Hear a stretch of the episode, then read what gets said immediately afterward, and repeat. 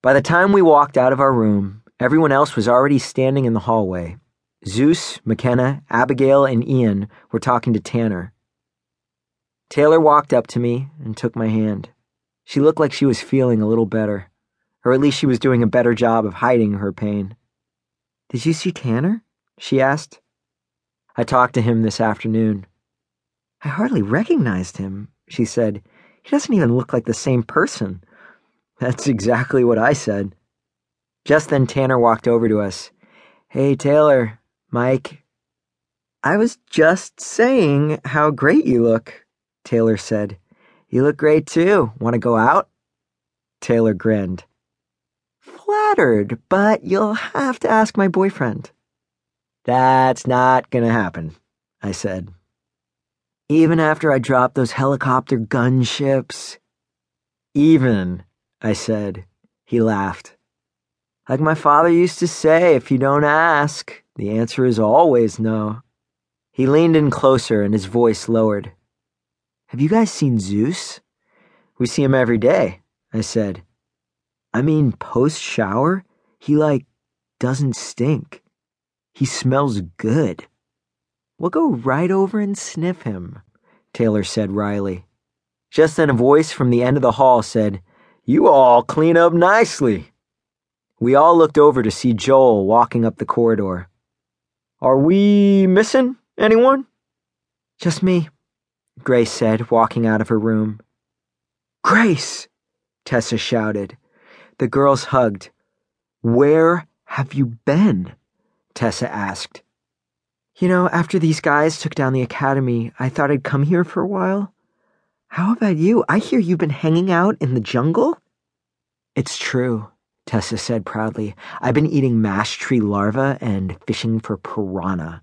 That's crazy, Grace said. Seeing you is crazy, Tessa replied. Like Tanner, Grace also looked different to me. Lighter, healthier. I suppose being away from Hatch had that effect on people. The reunions are just beginning, Joel said. Let's go to the party. I was pleased to hear that the event had been upgraded from a reception to a party. We followed Joel back down the hallway through a set of double doors, then outside to another building. The night air was cool and filled with the song of crickets. Is there food at this thing? Ostin asked. What kind of a celebration would it be without food? Joel replied. I promise there will be more than you can eat, including what may be the best steak you've ever had. It's dry aged from range fed beef raised right here on our ranch. I'm so happy, Ostin said. Good, because tonight is in your honor, Joel said. Have a good time. I took Taylor's hand. That's an order, I whispered. Yes, it is, Joel said.